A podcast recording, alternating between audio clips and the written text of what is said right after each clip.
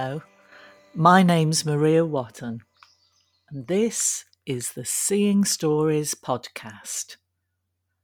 This podcast is all about stories mythological, traditional, fictional, societal, all kinds of different stories. And today, our theme is research. Researching stories, researching to make a piece of fiction or a poem. This is all about looking for that information. You know, when I was young, the thought of researching anything kind of sent me into a spin, a, fearful dread, uh, research. It would make me think about myself in a dusty old library surrounded by books, looking into them, reading academic texts, noting down references.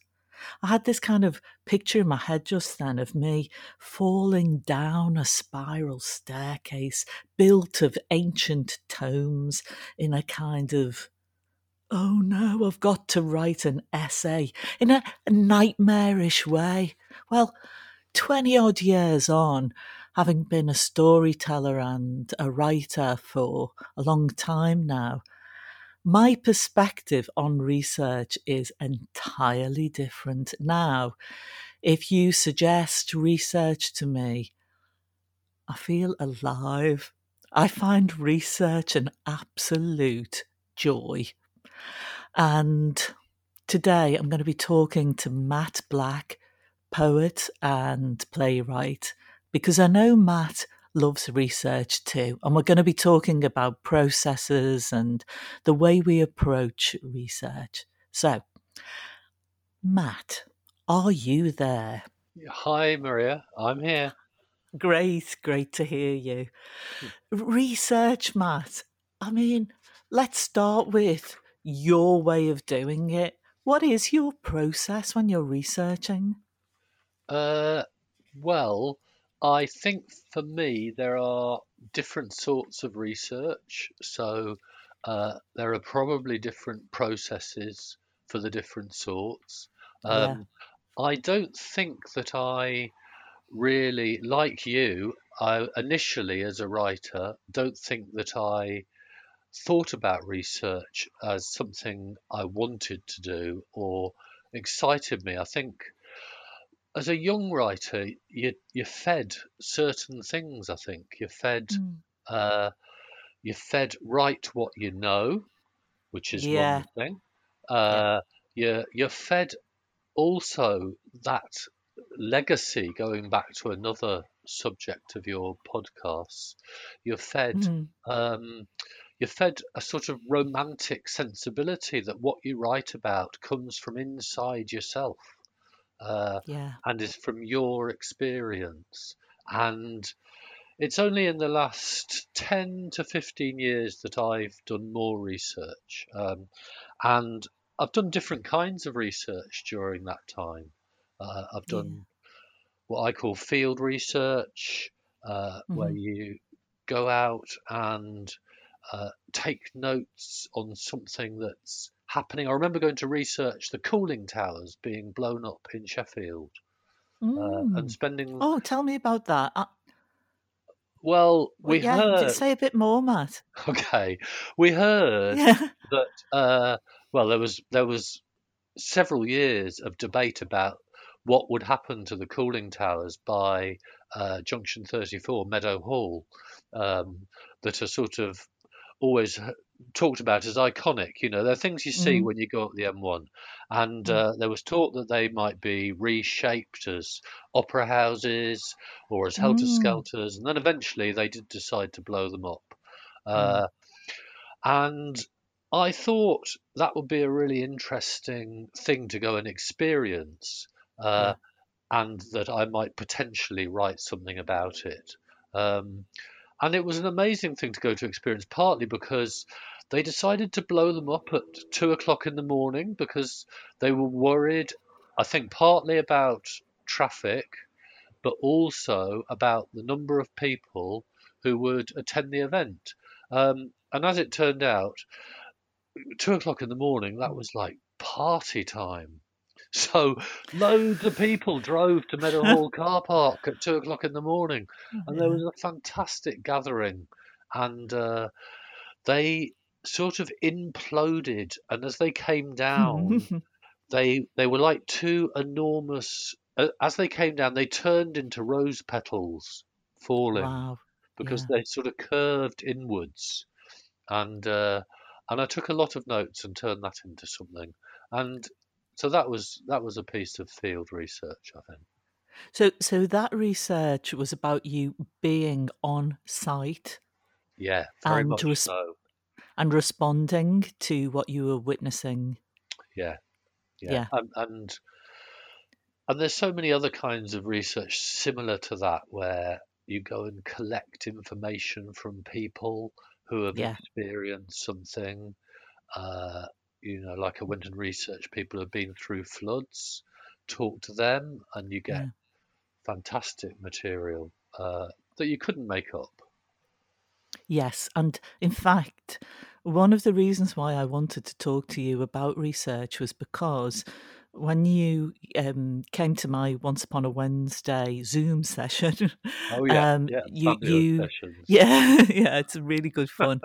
um, you you read a poem that you'd written about a taxi rank, and what you said about that poem really made me want to talk to you about Okay. research. So, um, tell me a bit about that because my memory is, Matt, that you said something like this that you were walking past this taxi rank and you thought to yourself, that you know that that place must be full of stories.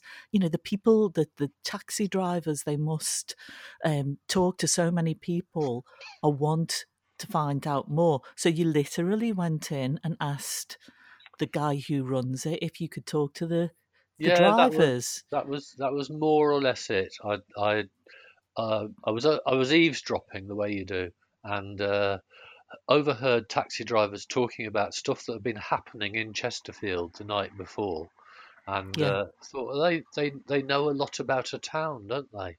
Uh, and so um, I an opportunity came up uh, to do a, a commission piece of work, and they said to me, "What would you like to write about?" And I said, "I'd really like to uh, see if I could visit Central Cars in Chesterfield."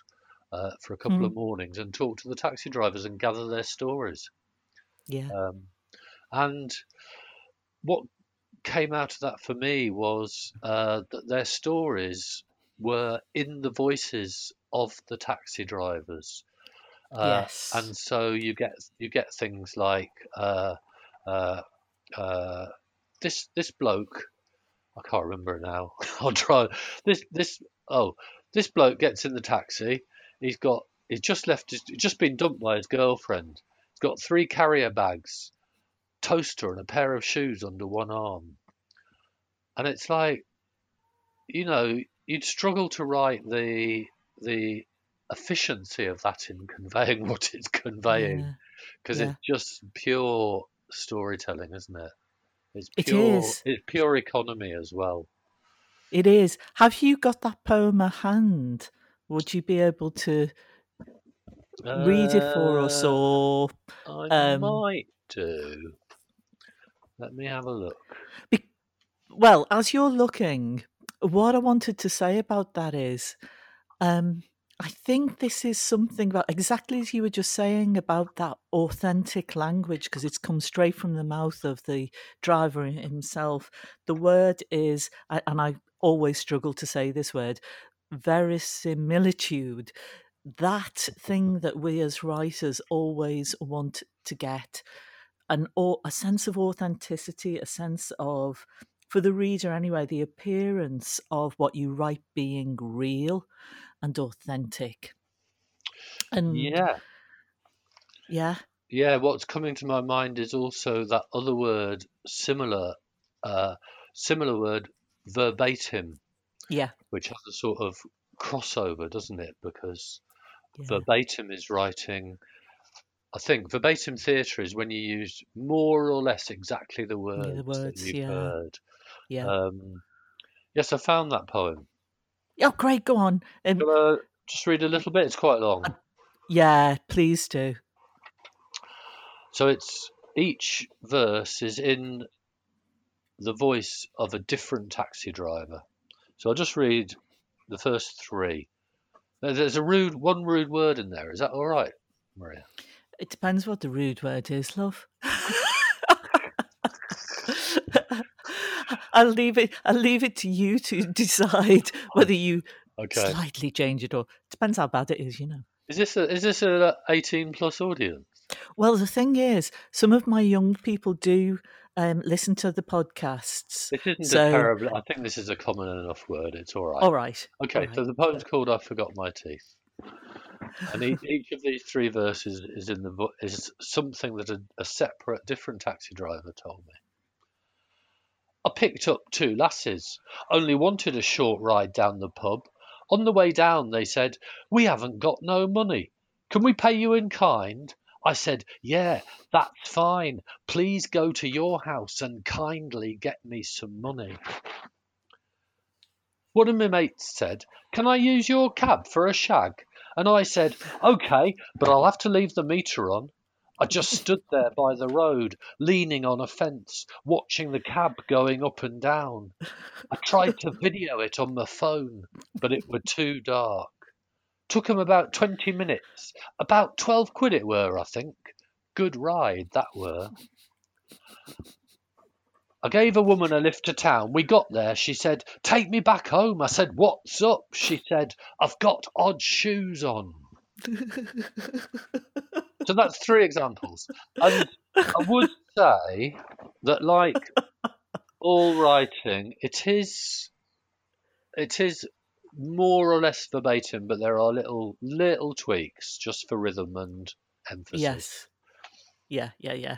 It, it, I don't know whether you've ever read any of John Rowe's um, poems that he's based on um, th- these kind of interviews with people. He's also really great at doing that.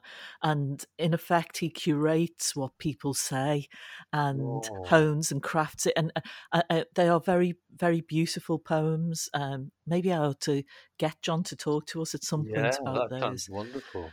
But you're right, you know, Matt, about that exact uh, taking people's real words, real thoughts. I feel that as a writer, that's what you long for. That when, eh, like, you've taken those real people's words, but you know, when you are creating a character or you are imagining a fictitious place, Yeah. the other thing that I'd like to talk to you about is how you do that, how you take your research and infuse it into the work so that it feels it has that sense of authenticity. Yeah. Um, Well- because, yeah, go on. Well, I was I, I was going to give a short answer, and then I was going to say that I know that you've been working on a piece. Uh, is it? I think about Belfast. Is it? That's that's right. Yeah, And yeah. that you've been doing some some really great research uh, to make that piece feel authentic. I have, and for me, it is the research that absolutely makes it um, more plausible as a piece of writing. Yeah. And yeah. if I go back, I mean, you're right. I am writing something about Belfast at the moment, but um, my story, Silver in the Quarter, which is in Hometown Tales, and that's published by Orion. Yeah. Um, the the character, it's first person narrative. Yeah.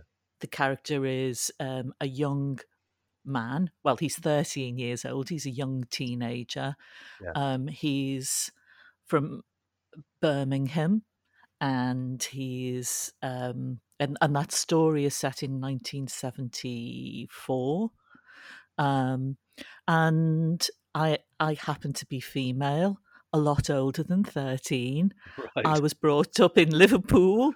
Um, in that story, he um, goes into the jewellery quarter and we see inside one of the workshops. So how how does a writer do all that? Step into a completely other um, character's shoes and experience the world like them. For me, that character um, was a you know, I'm, I'm being able to create that character.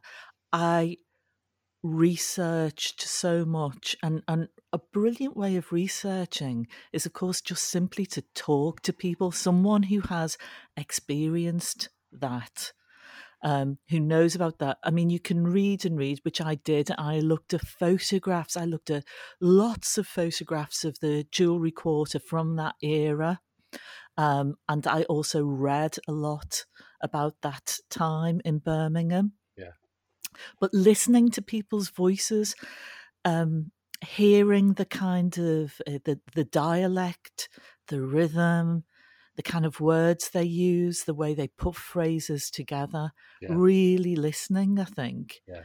um, helps you create an authentic character Yeah. and to spend some time really thinking almost like that that person would this is where I think we may draw on some of our own experiences, because although that character is entirely different to me, I do remember what it's like to be 13. Yeah. Um, I do remember what it's like to be a young teenager. And um, even though that's set in 1974, I've worked with teenagers for years because I love working with young people and, and running creative writing workshops and so on. And I think some things don't change. And um, the you know it, those teenage years are always a little bit angsty, aren't they? Yeah. Yeah. as as yeah, your body yeah. changes in terms of Yeah. the hormones and you lit- literally physically grow. And I wanted to write about that. I really wanted to write about um, that. I love Matt. I love that whole thing about transformation and transition, Yeah. Yeah. yeah. um, and that part of our lives is right there, isn't it? It's right on the cusp of yeah. us changing into the people we become. Um, yeah. Yeah. So that makes yeah. yeah, That that just reminds me that there's sort of writing has this fascinating process where you're writing about somebody really different from you in so many ways, yeah, but you're also writing about something that you know so well, even uh, though yeah, and sometimes I think that research overlaps with, you know, those writing exercises that people do and that I do and lots of people do, where you you write without lifting the pen. You do free writing yeah, and you don't censor yourself. And I think sometimes you find out what you know that you didn't know that you knew. yeah. if that if that yeah, makes sense. And yeah, and that's to me that's like it's almost like research into into into your other layers, into your subconscious and what your what your memory banks know and all we know so much about people that I think um, we don't know we we haven't remembered that we know. And, and yes, and we can play tricks with ourselves as writers to access some of that information. yeah. And you know something, Matt, that that that thing where you um I think you have to reconnect with yourself as well because some people, you know, if you ask them, they're well into adulthood. And if you say to them, for example, can you remember what it was like when you were a teenager? And there's a blankness that comes across them. Yeah, I, I actually think you have to dig into your own research in a way yeah, and remember if say if you're writing as a teenager some of your own experiences but also the experiences of other people that you remember Yeah. and i do think memory is also actually quite a useful tool to have to keep your memory sharp Yeah. um, you and know some, sometimes writing is is uh, you, you know I've always got this picture in my mind that memory is stored in us in in all these cabinets, and some of them are easy to open, and some of them have gone And a bit yeah, rusty. And that yes, and that writing sometimes is, is spraying WD forty onto some of those rusty cabinets and and yeah. getting them to open up again. Yeah, even even if um, that's a little bit tricky doing that, Yeah, if you are going to uh, write from a different perspective, another character who is um, quite different to yourself, I think an, an emotional box of resources are there for you. But you know, I, I would say though, for I, I mean, I work in quite a lot of universities um, and so on. I do think that even though you have yourself as a resource, I would encourage every young person who wants to write to actually go out of themselves and be yeah, curious about the world yeah, yeah, a- and and to sh- and also you know like you did with the taxi drivers yeah, to yeah, yeah, actually yeah, um, learn how to see um, opportunities you walked past the taxi rank you you saw an opportunity that interested you you were curious um, and then to have the courage to go in and say do you mind and perhaps have a rejection that guy could have said no we, we, we don't we don't want you here yeah. That's true. I I, I I think you know some of my richest themes of um, making an imagination have come from having the courage to ask people and Yeah, listen, really listen, yeah, because I'm a I- I'm naturally a really shy person. I've had it's a skill I've had to learn, yeah, um, and you know the other thing is I think we all have particular uh, themes that we are drawn to. Yeah, so, the story I was just talking about, one of the things I wanted to explore was friendship. And that has been a theme for me. I'm often drawn to. So, can you remember when I um, I created a piece with Sarah Matthews about the lunar men? yes. Very. I remember it very well.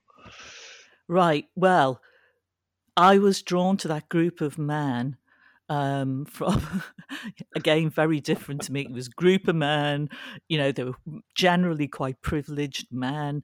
Uh, you're talking about the um, mid 18th century.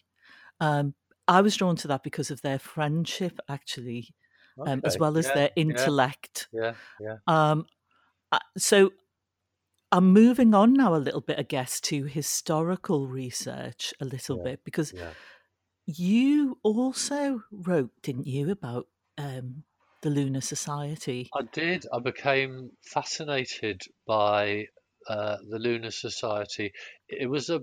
I was following uh, a thread really, and I'd had a commission to write something about uh, Belper Joe, who was a a porcelain figure that was made in the uh, early 19th century to commemorate a character from Belper folklore Mm, who had been um, treated with in mixed ways by the Strutts of Belper, uh, and he was said to be simple-minded.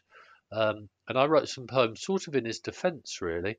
But mm, in writing them, I wanted him to uh, meet and be on the edges of the uh, Lunar Society. And so I had mm. him meet Joseph Wright, and I Hmm, had hi- hmm. I had him uh, go for tea with Mary Shelley Wow. on on her way up to Scotland and eat Mm, Derbyshire oatcakes, mm, and um, and I became fascinated by uh, the Lunar Society and their. Once you start to, it, it's like a lot of historical research. Once you start to plummet one thing in mm, depth, you mm. find all sorts of um, extraordinary. You know, there was there was the yeah. invention of laughing gas and horizontal windmills, and Erasmus Yes, Darwin, who was making yes. making uh, he made a, a figure that he thought that used leather leather uh, like a leather diaphragm. He was trying to re- recreate a human head, uh, that Hmm. would say vowel sounds, and he made it out of wood and Yeah. leather. Yeah. And Yeah. Yeah. uh, this was like 20 years before Frankenstein. Yeah. So you start to get these little connections going on. You go, ah, 20 minute years before Frankenstein, somebody was working on machine like versions of human beings uh, in a small room in Lichfield, I think Erasmus Darwin lived in. He did. Yeah. Yeah. Uh, Yeah. uh, so all those connections start to fire fire ideas and are fascinating.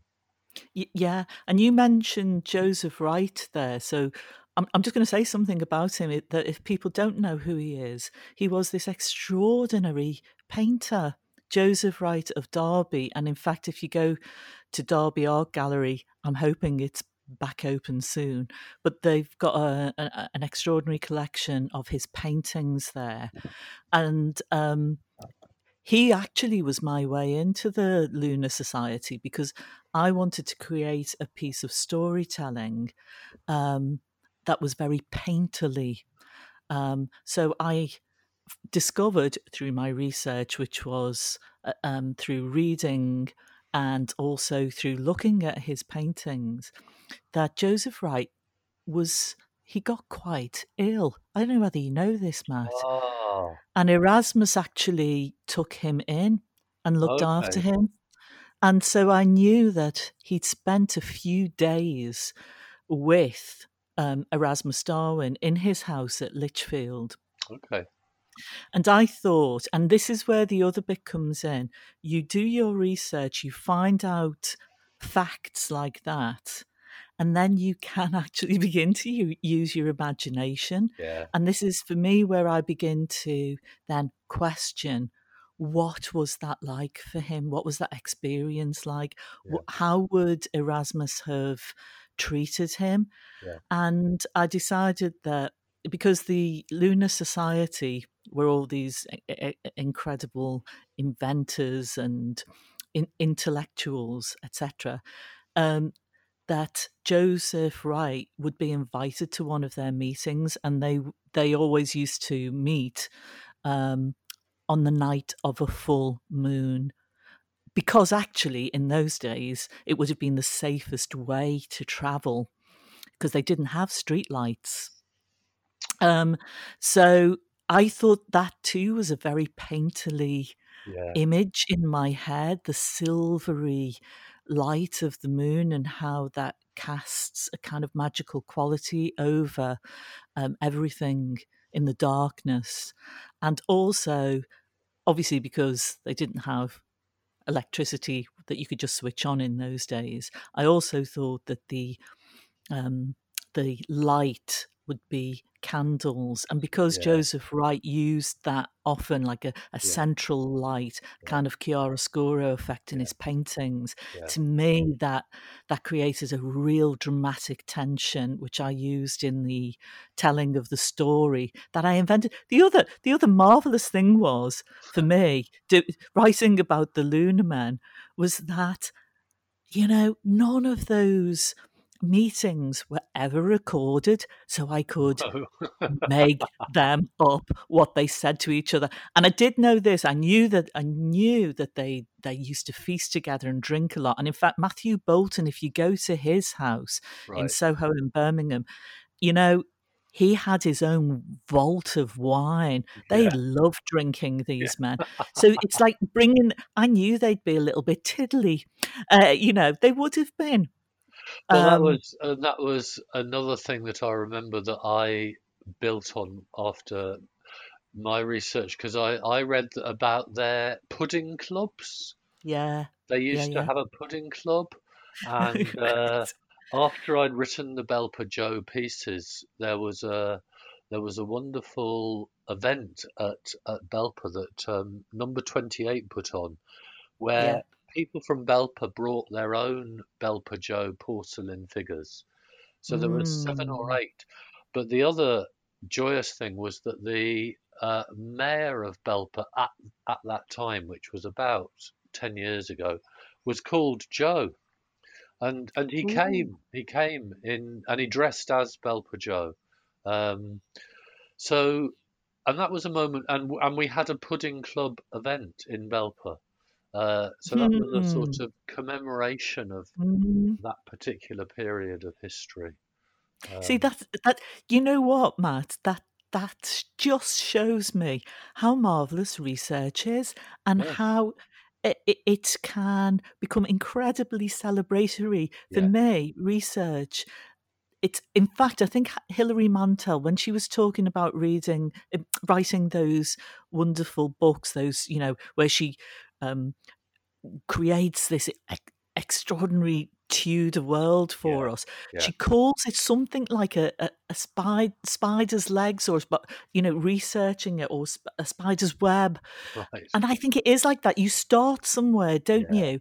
And then it just sort of you find yourself in this gr- great huge web with lots of interesting things that you find out and often end up somewhere where you know you're doing that you are actually doing the celebration um, of of whatever i ended up eating lunar society type food at one yeah. point in a you know You end up um making your own version of the world that you've yeah researched, don't you? So yeah you start to live something which you haven't yes experienced, but you're finding your own way of living it. And yes uh, and the other thing that came to my mind when you were talking about uh, loving the painterliness of Joseph mm, Wright and how that took you into your piece was um, when I did some work on uh, writing about allotments. yeah And I yeah. used to go and spend whole afternoons just visiting allotments and looking at leaks and writing about a leak for half an hour uh, mm, and yeah. writing about cabbages for half an hour and just really, really close, close detail on what yeah. things look like to make them really, really feel true. Uh, yes that observational skill i think is really important. When i'm reading a book that's what i want to see. I want it to i love the detail. Yeah, and that's um research too, isn't it? That's, you know, you can't just pluck that stuff out of the air all the time from memories of cabbages. yeah. You know, yeah. much better to look at a cabbage and uh, looking at cabbages is research. It can be it you can know? be, yeah, yeah. Hey matt i tell you what i wanted to finally ask you about.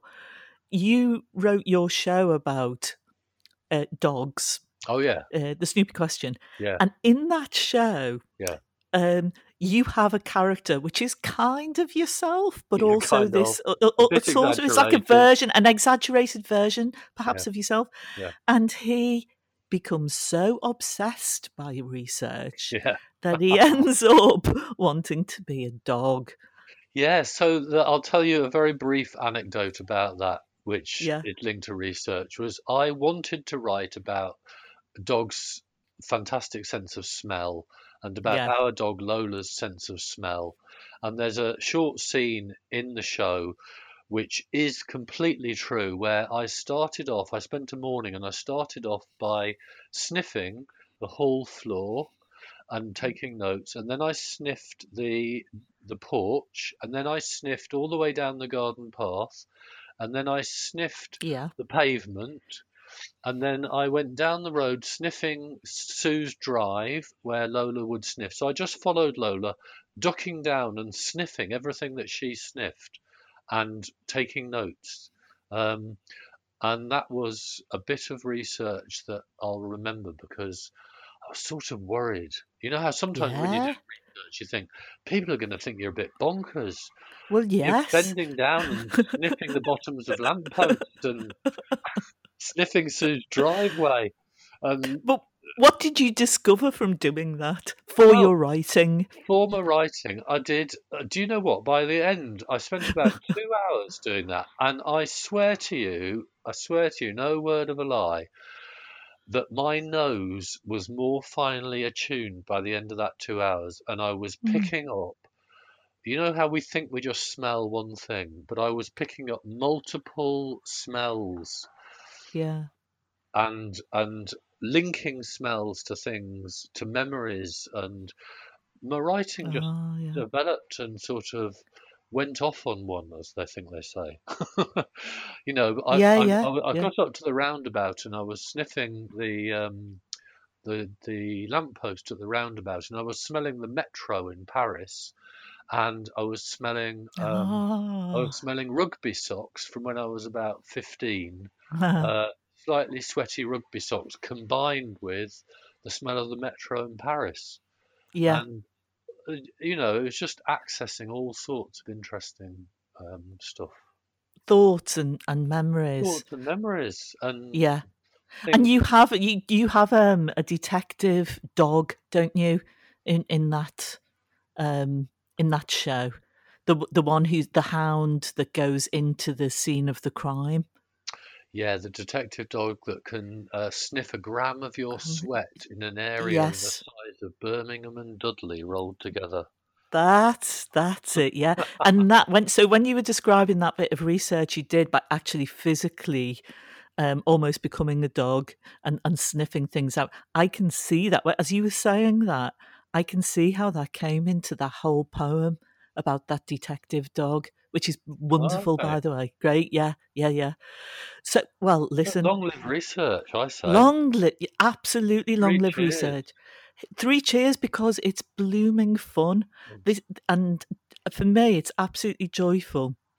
And we have talked, haven't we, about cabbages, dogs, the Lunar Society, p- painters. I mean, you know, I think it is about be curious. Allow your nose literally to lead you, in your case, Matt.